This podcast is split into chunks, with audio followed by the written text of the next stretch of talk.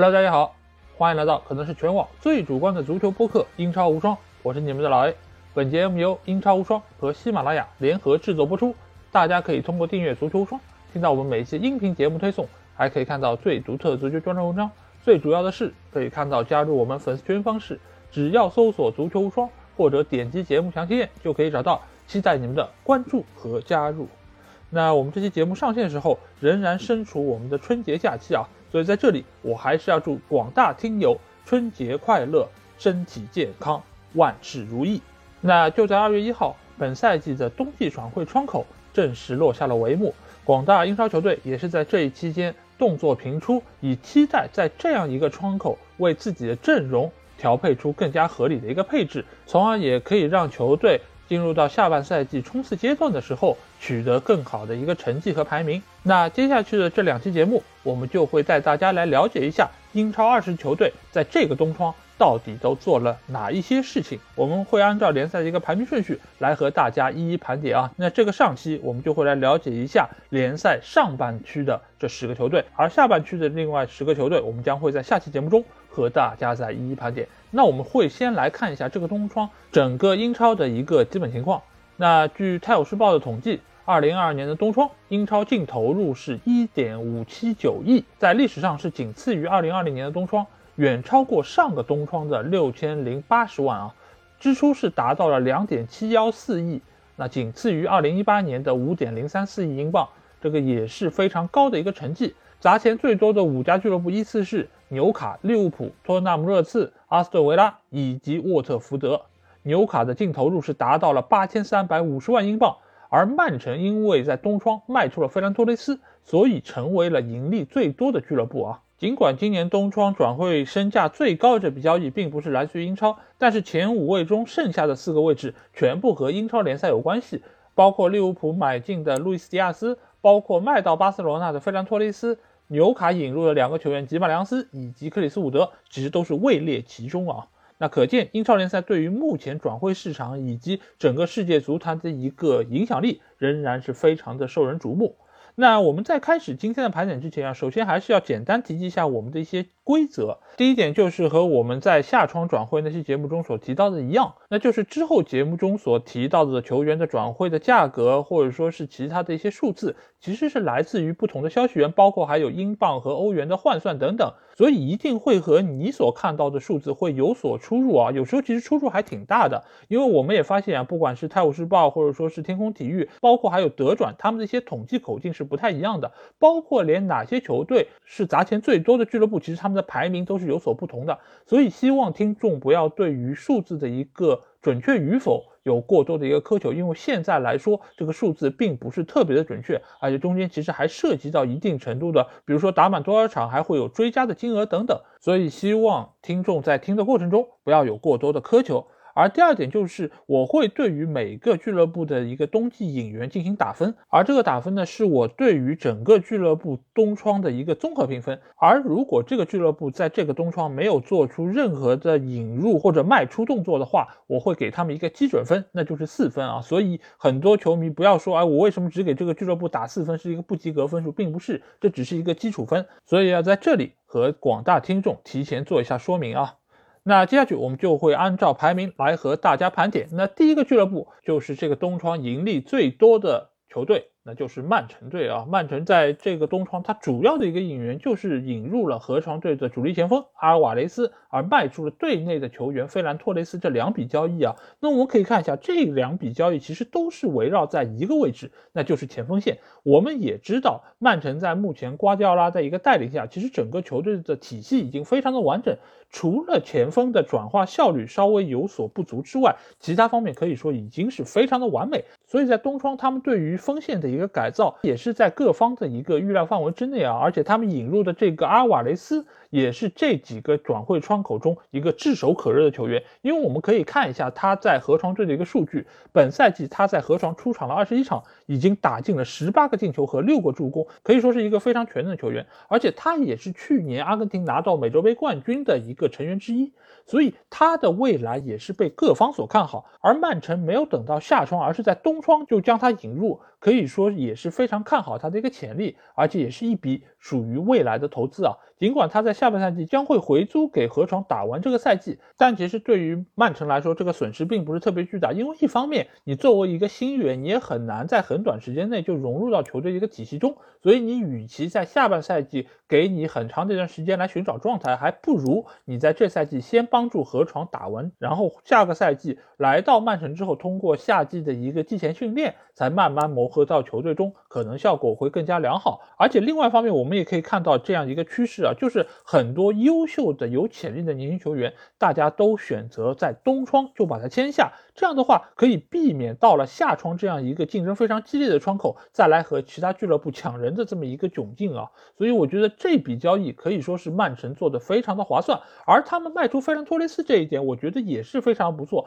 尽管费兰托雷斯在这个赛季的伊始阶段，他的表现还是非常不错，而且他在中锋这个位置上，可以说是整个曼城队目前现有阵容中。最为合适的一个人选，而且当时热苏斯移到右路之后，左边配菲尔福登或者说格里利什，其实这一个三叉戟的表现是相当不错的。但是很不幸，之后他就遭遇了伤病。而在这个过程中，其实瓜迪奥拉也慢慢寻找出了没有费兰托雷斯的情况下，他们该如何用好前场这三个进攻球员的一个方式啊。所以到目前为止，费兰托雷斯其实已经在曼城队内没有太合适的一个位置，所以能够为俱乐部回收回来将近五千万英镑的一个价格，我觉得还是非常超值的一笔交易。所以我要给曼城这次的冬窗。打个八分啊，因为他们不但买入了一个非常有潜力、有实力的年轻前锋，而且他们也以一个非常高昂的价格卖掉了队内一个已经渐渐沦为替补的球员。所以曼城在这个冬窗尽管交易数量不多，但是整个质量其实是非常高的。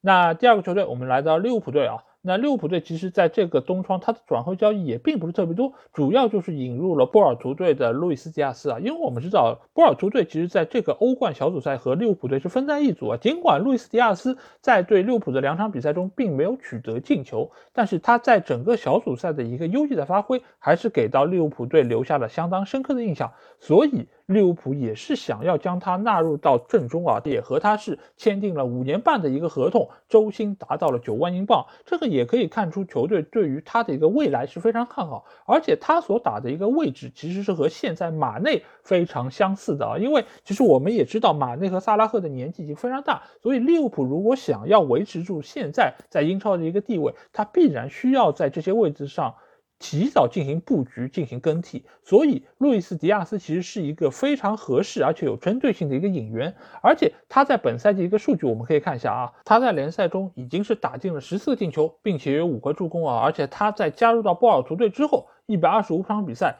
总共是参与了六十个进球，可以说是锋线上非常重要的一个球员，而且他的进球数和助攻数基本上是以一个二比一的形式存在，所以可以看出他不但是一个非常好的进攻终结者，同时他也是一个非常好的进攻缔造者，所以我觉得这个球员对于马内这个位置的一个补充是非常重要的，而且也可以看出利物浦相对来说是想要更早的对于马内这个位置进行更替的。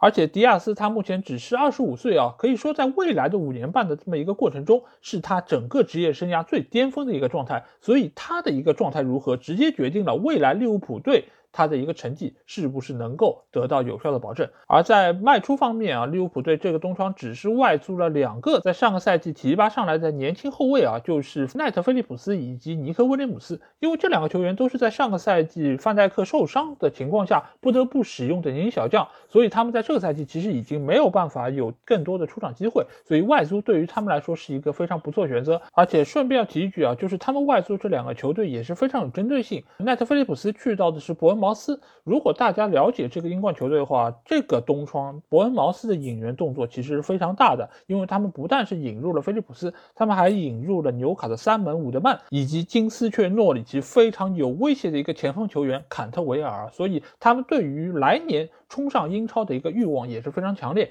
而尼克威廉姆斯则是去到了富勒姆队。那富勒姆队为什么这么重要呢？因为利物浦队在这个冬窗原本有机会签下富勒姆的小将法比奥卡瓦略奥，双方原本已经就转会的金额达成了协议，但是由于时间的原因，他们没有办法在转会窗关闭之前完成这个交易，所以使得最终这笔交易是失败了。但是利物浦队对于这个小将的一个看好程度还是非常的高，因为本赛季他一共是创造了三十二次机会啊。是四级联赛中创造机会最多的二十岁以下小将，所以他的一个潜力也是被利物浦队所看好，而且利物浦队在以往挖掘小将的一个眼光也是得到各方的一个肯定啊，所以这名小将一定会在下窗迎来各方的一个激烈竞争啊。到时利物浦是不是能够顺利拿下，其实也是关乎于他们和富勒姆队之间的一个良好关系。所以能够将尼克威廉姆斯租借给富勒姆，我觉得他们已经是走在了所有俱乐部的一个前列。所以我要给到这个东窗的利物浦打到八分，也是非常高的一个评价啊。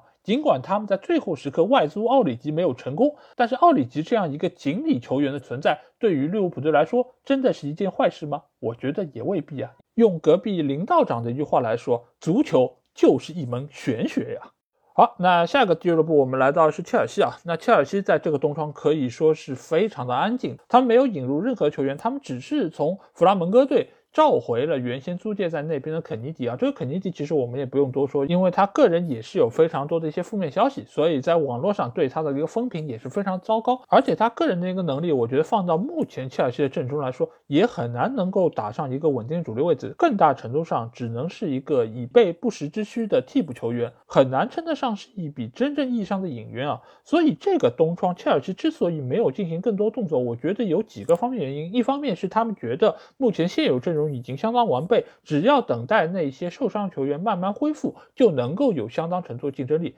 但是另外一个理由啊，我个人觉得是俱乐部对于图赫尔的前景其实并不是特别的有信心和肯定，因为他们想要等待这个赛季图赫尔最终成绩的一个敲定之后，再来决定是不是花钱给他引入更多的球员。所以在这个冬窗，他们就没有选择砸钱来满足主教练的需求。因为我们也可以看到，目前的切尔西，尤其是在当下这个阵容下，其实问题还是很多，有非常多的位置是需要补充有实力的年轻球员，或者说是当打之年的球员来加入的。但是切尔西没有做任何动作，显然就是他们想等待图赫尔最终成绩的敲定，再来做进一步的考量。而且到了夏窗，可能给到他们的选择也会更加的多一些，他们在价格谈判方面也能够有更多的筹码。所以在冬窗，切尔西没有任何的动作。也就非常的顺理成章了。那所以我要给切尔西这个冬窗打四分，也就是一个及格的基础分。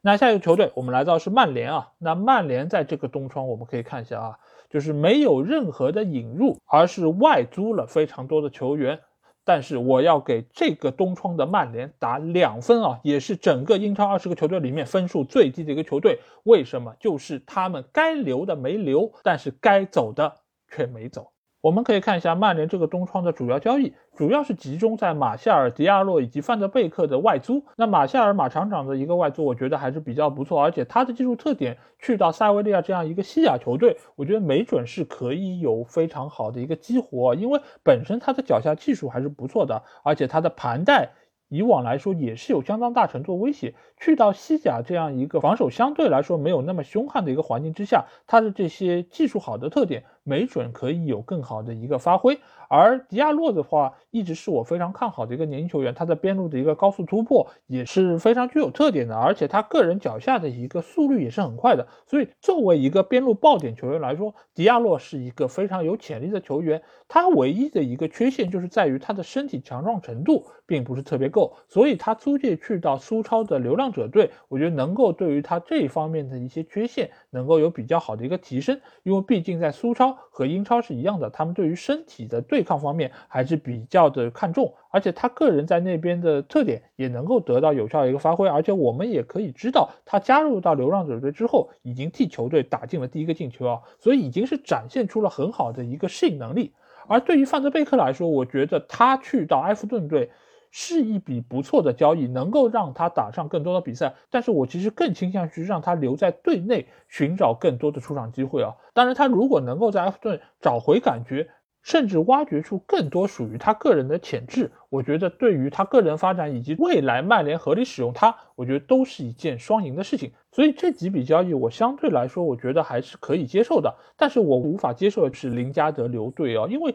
此前其实我们也知道纽卡队他是很有兴趣，包括西汉姆联队其实也是希望能够引入他。但是曼联队在最后时刻，他们要求非常高昂的一个租借费用，以及承担林加德全额工资的这些要求，吓退了这些俱乐部。最终使得林加德无法成型啊。因为其实，在东窗关闭之前，林加德已经明确表示想要离开球队，想要打上球，只是去哪一个球队的问题。但是最终他的留队对于俱乐部以及对于他个人来说都是一个双输的局面，因为他目前的一个状态以及只剩下半年的一个合同，都很难让他能够在曼联队内得到出场机会。更不要说是拿到主力位置，所以我对于曼联这次的东窗交易啊，真的是要打一个两分的最低分，因为他们留下了不该留下的人。当然，同时曼联也是拒绝了沃特福德对于迪恩·亨德森的一个租借要求啊，这个其实是另外一个让我觉得不满的地方，就是目前来说德赫亚的状态如此的出色，而且你显然不会给到亨德森更多的出场机会，那你为什么不让他外租去到一个保级球队帮助对方保级呢？而且作为球员本身来说，他也不止一次强调自己想要得到出场机会，想要能够打比赛。那为什么不成全一下对方呢？如果你只是因为怕德赫亚之后有受伤的情况，需要一个有实力的替补门将，那我觉得你为此付出的代价以及伤了球员心这件事情，我觉得所要付出的成本似乎是有一点太高了。俱乐部对此的一个决定，我个人觉得也是有一点点过于保守了。所以我只给这个东创的曼联队打两分。那接下去我们来到是西汉姆联队啊，西汉姆联队在这个东窗其实基本上是没有任何的动作，他们其实也并不是不知道自己队内有哪些问题，只是他们东窗的几个潜在交易对象最后都没有达成啊。比如他们想要收购本菲卡的射手达尔文努涅兹，最终没有成功；他们也向布莱顿队询问了特罗萨德转会的一个可能性，最终也没有成型。而且他们也想要及早的寻找。赖斯的一个替代者，因为我们知道赖斯在这个赛季的表现非常出色，而且绍切克的一个合同也只剩下两年，所以他们对于后腰位置的一个补充，其实是在议事日程之上的。而且他们也想要收购利兹联队的卡尔文·菲利普斯，但是被利兹联拒绝啊。所以这个东窗，你不能说西汉姆联队没有任何动作，但是从结果上来看，他们确实没有对于阵容有任何的一个补充，而且他们下窗的几个引入，包括弗拉西等等，其实都没有在俱乐部展现出他们应有的一个实力啊。所以西汉姆联队最终没有在东窗对阵容有更大程度的一个补充，我也只能给到他们四分一个及格的分数。那下一个球队，我们来到的是阿森纳哦。那阿森纳我们也知道，这个东窗基本上就是在不断的往外送人啊，而且他们也是延续了自己一贯的送队长的这么一个优良传统啊，终于是把奥巴梅扬送走了。那奥巴梅扬我们也知道，也是这个赛季阿森纳的一个风云人物。因为在赛季初的时候，他其实表现是非常的卖力，而且是有不错的一个状态。但是到了中期，由于他对于俱乐部管理的一个不服从，所以他彻底被阿特塔打入了冷宫。而且奥巴梅扬也是彻底沦为了阿森纳队大眼十号的一个境遇啊。所以这次非洲杯结束之后，他根本就没有回到伦敦，而是直接去到了巴塞罗那和巴萨俱乐部进行谈判，最终。阿森纳俱乐部也是官宣和奥巴梅扬和平解约啊。据了解，就这次解约，阿森纳队大约是付出了七百万英镑的一个费用啊。而且奥巴梅扬也是选择了降薪去到巴萨，所以可见奥巴梅扬和阿森纳队的一个关系也是已经降入到了冰点。尽管阿森纳为此付出了七百万的解约金，但是由于奥巴梅扬还有十八个月的合同，所以阿森纳其实是可以节约大概两千七百万英镑的一个工资。所以对于枪手来说，这仍然是一个。目前来看，最好的一个结果，只是对于目前的阿森纳队的锋线来说，我觉得是雪上加霜啊！因为只有拉卡泽特一个人可用，而且拉卡泽特在赛季末也将合同到期，据称他将会回到里昂队效力啊！这个也是拉卡泽特之前的母队，所以对于现在的阿森纳队来说，引入一个锋线球员就变得异常的迫切，尤其是他们在这个冬窗又被尤文图斯抢走了弗拉霍维奇的一个情况之下。阿森纳队在这个冬窗的表现很难让人称为满意啊，但是我却要给阿森纳队打六分。哎，我为什么没有给他们扣分，而要给他们加分呢？因为我对于这次奥巴梅扬的处理意见，我是非常支持阿特塔的。因为对于不服从俱乐部管教的球员，一定要重拳出击，一定要给剩下的所有球员看一看，你们只有认真的付出，才能够在这个队伍里面。获得更好的一个待遇，所以阿森纳队能够以这样的一个方式处理掉奥巴梅扬，我觉得是一个非常不错结果，也算是对于俱乐部的资产及时止损啊。而另外一方面，他们也是送走了钱伯斯、帕布罗马里还有克拉西纳茨啊。呃，钱伯斯是自由转会去到了阿森维拉。这个球员一直以来对于阿森纳队来说都是属于一个鸡肋球员，就是你说他很差吧，但也不至于。但是呢，你真的要予以重任。似乎也很难依靠得上，而且他作为曾经南安普顿的一个年轻球员，和卢克肖一起是并称左右边路的两大年轻潜力股啊。一个到了曼联之后，目前来说也并没有完全兑现他的天赋，而钱伯斯目前已经到了二十七岁这样一个年龄，他的上升空间和潜力已经非常有限。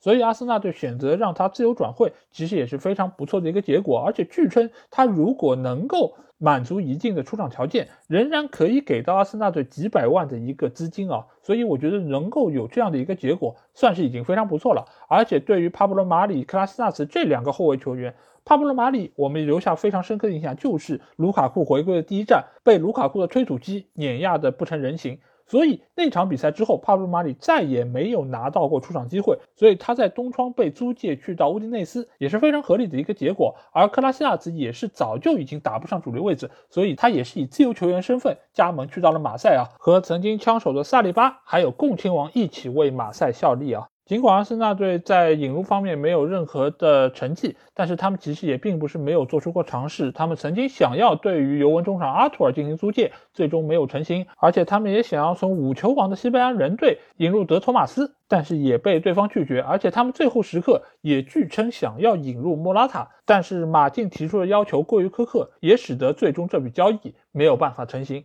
所以阿森纳最终也只能接受。东窗零转入的这么一个现实啊，但是他们在清理冗余方面的一个成绩，我觉得还是非常的受人瞩目，所以我要给到阿森纳队六分。而下一个俱乐部，我们来到的是热刺啊，热刺在这个东窗可以说是动作频出啊，而且他们也是有多个重磅的一个交易，首当其冲就是从尤文图斯引入了两个球员，那就是本坦库尔还有库卢塞夫斯基啊。那这两个球员我们可以看一下啊，就是本坦库尔他是永久性转会的，花了俱乐部一千七百一十万英镑的一个价格。因为本坦库尔他作为一个中场的防守型悍将来说，他的一个防守表现是非常出色的。他自上赛季初以来，他的铲抢加阻截高达一百六十八次，铲抢的完成率达到了百分之八十七点五，而且他在本赛季的欧冠。十五家铲抢次数的球员中排名第五，所以可见他在中场的拦截能力能够给到热刺非常好的一个支援，而且他作为霍伊比尔的一个搭档来说，一方面可以增加热刺中场的一个拦截能力，另外一方面也可以解放霍伊比尔在进攻端的一个表现啊，所以我觉得这笔交易其实非常划算，而且也只是花了俱乐部一千多万小两千万的一个价格。这个我觉得不得不说一下，就是孔蒂以及热刺足球总监帕拉蒂奇和尤文图斯之间的关系啊，所以也使得他们能够以这样低廉的一个价格挖到如此优秀的一个中场球员，而前锋球员库卢塞夫斯基则是租借加盟啊，他是和热刺签订了一个十八个月的租约，而且租借费用是达到了一千多万英镑。如果热刺能够打入欧冠，而且加上他的上场比赛次数超过一半啊。则是有一个强制买断的条款，达到了差不多三千万英镑的一个价格。但是我个人对于库卢塞夫斯基倒不是那么看好，因为我觉得他的能力其实和热刺今年外租的希尔的水平其实是差不多的。尽管库卢塞夫斯基在上上个赛季和 C 罗在一起搭档那个过程中是取得了一定进球，但是这个赛季他显然状态是非常的一般，而且有一点点被打回了原形的感觉啊，所以。本质上来说，库卢塞夫斯基仍然是一个难堪大用的一个前锋球员，所以他只能是作为哈里凯恩的一个常备替补存在在队中啊。而在清理冗余方面，我觉得今年热刺东窗的成绩可以说是战绩彪炳啊，因为他们是送走了队内的一个老大男球员，那就是德莱阿里啊。我知道你们以为我说的是恩东贝莱，啊，不要急，恩东贝莱之后我们会说。但是德莱阿里为什么我说他是一个老大难问题？因为自从波切蒂诺走人之后，来的这几个教练其实对于德莱阿里都是寄予过厚望的。但是当他们使用过之后，都发现这个球员真的是难堪大用啊！所以很快他就又回到了替补席，再也得不到出场机会。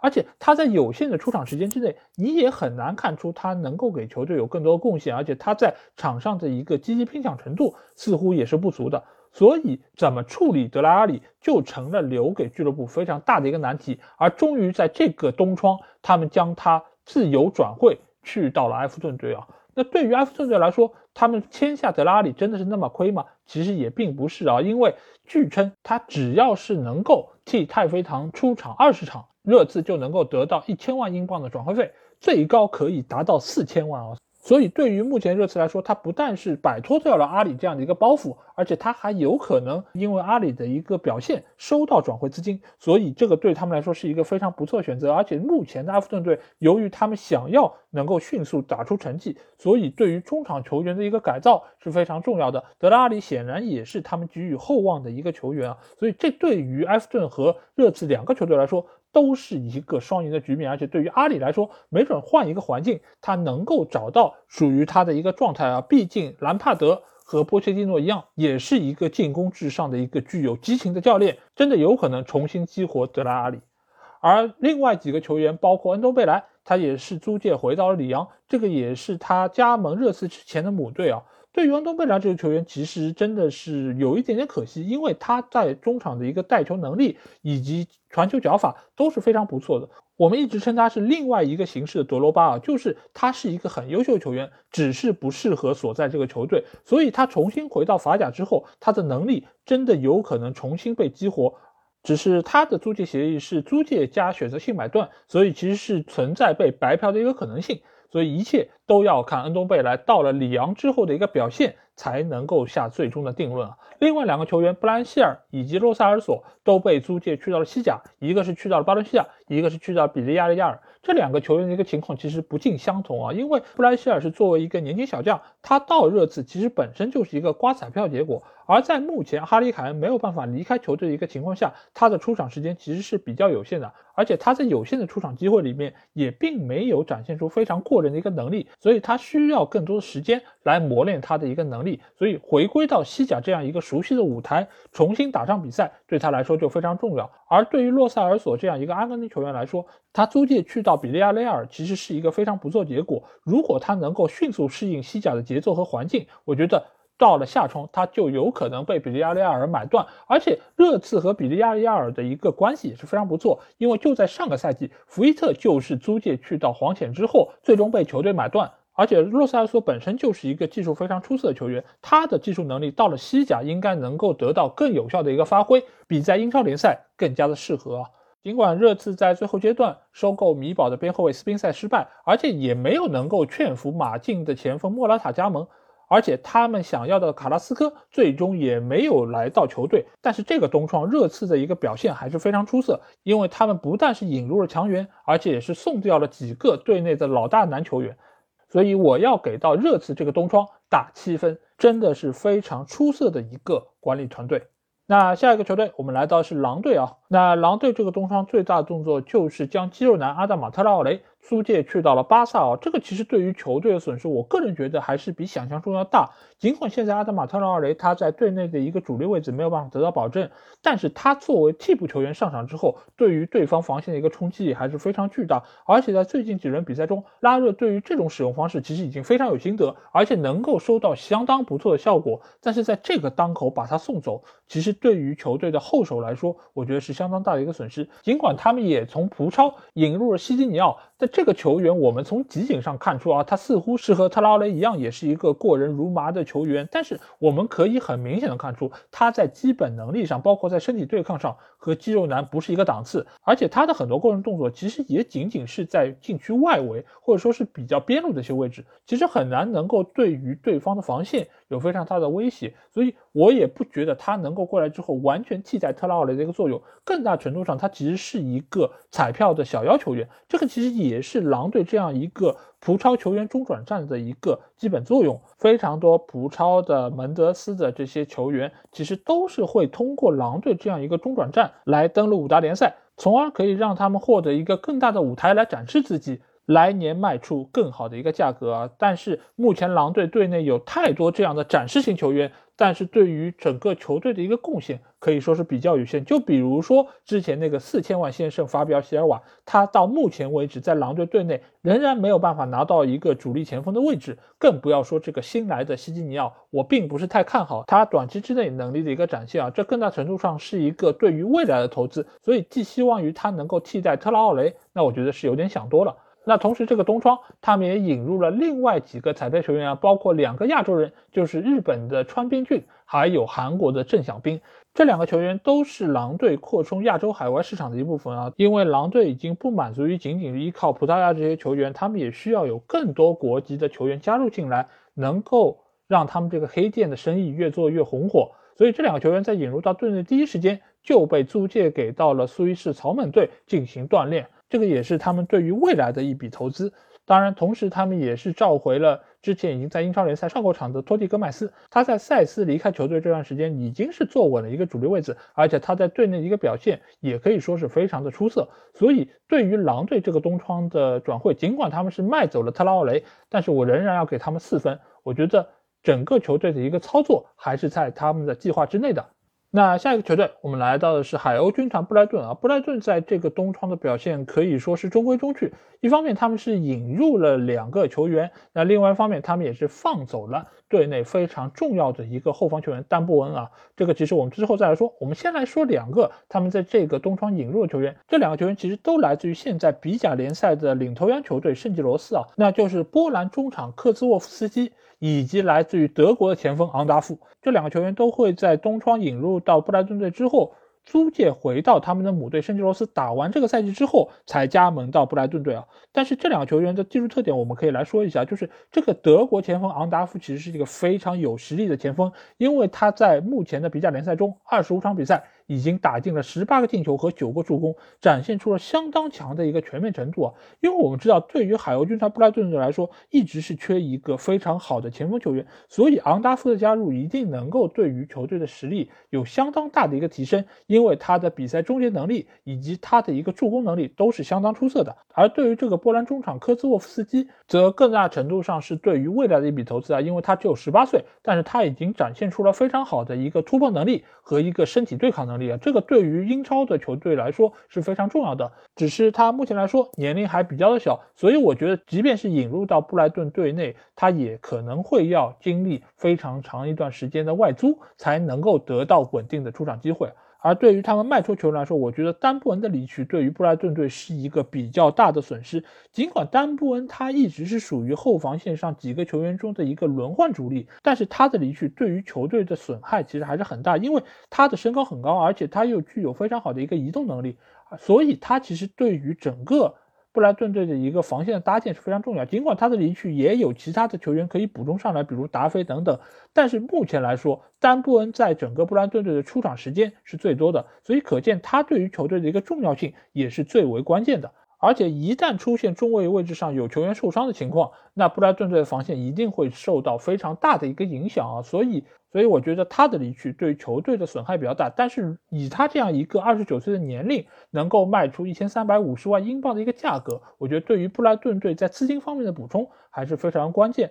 所以我仍然会给到布莱顿队这个东窗的表现五分的一个评价啊。当然，他们也清理掉了一些曾经队内的一些冗余球员，比如洛卡蒂亚以及康多利。那这两个球员其实在前两个赛季都是。队内的一个轮换替补，所以他们还是展现出了一定的竞争力。但是随着球队对于球员要求的越来越高，他们的出场时间也是不断被压缩，而且也是不断被送到其他球队去外租训练。所以他们离开也只是一个时间上的问题。而且球队在最后时刻也是拒绝了阿斯顿维拉。引入比苏马的这么一个请求啊，所以使得球队在下半赛季仍然能够保持相当程度的一个竞争力。所以布莱顿队在这个冬窗，我觉得他们的引援策略还是得到了非常有效的一个贯彻。尤其是德国前锋昂达夫啊，这个对于他们来年的一个表现，我觉得是相当大的一个保证。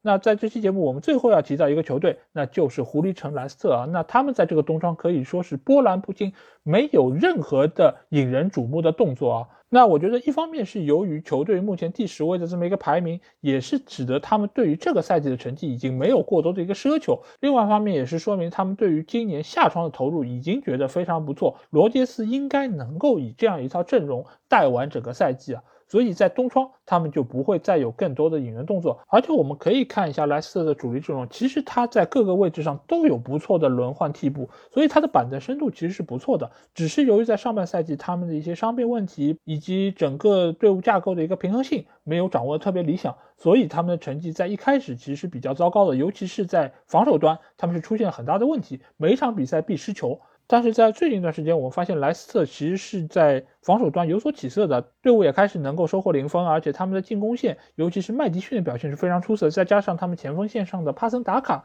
也是慢慢能够拿到主力位置。再随着这段时间他们的伤病员不断的复出，整个球队的竞争力其实是在上升的，而且他们的板凳深度也让他们能够有实力应付两线作战这样的一个考验啊，所以在东窗他们也就没有再做更多的一个投入，而且毕竟狐狸城莱斯特并不是一个财力非常雄厚的俱乐部，在东窗只能拿到四分，也是一个非常合情合理的结果。好，那这节目我们和大家盘点了英超积分榜前十位这些球队他们在东窗的一个引援动作。其实大多数球队都是在为未来做投资啊，当然也有些球队他们有一些实质性的问题需要马上得到解决，所以他们也是做出了有针对性的一些部署。那下期节目我们会和大家带来下半区十个球队的一些引援动作，当然他们的一些操作方式。相比上半区的球队来说，肯定会相对务实一些啊。那到时候我们会和大家再一一盘点。那听了我这期节目，如果你们有什么话想对我说，可以在我们的评论区留言。如果想要和我直接交流，也可以来加我们的群，只要在微信里面搜索“足球无双”就可以找到。期待你们的关注和加入。那这期节目就到这里，我们冬季转会盘点的下期节目再见吧，大家拜拜。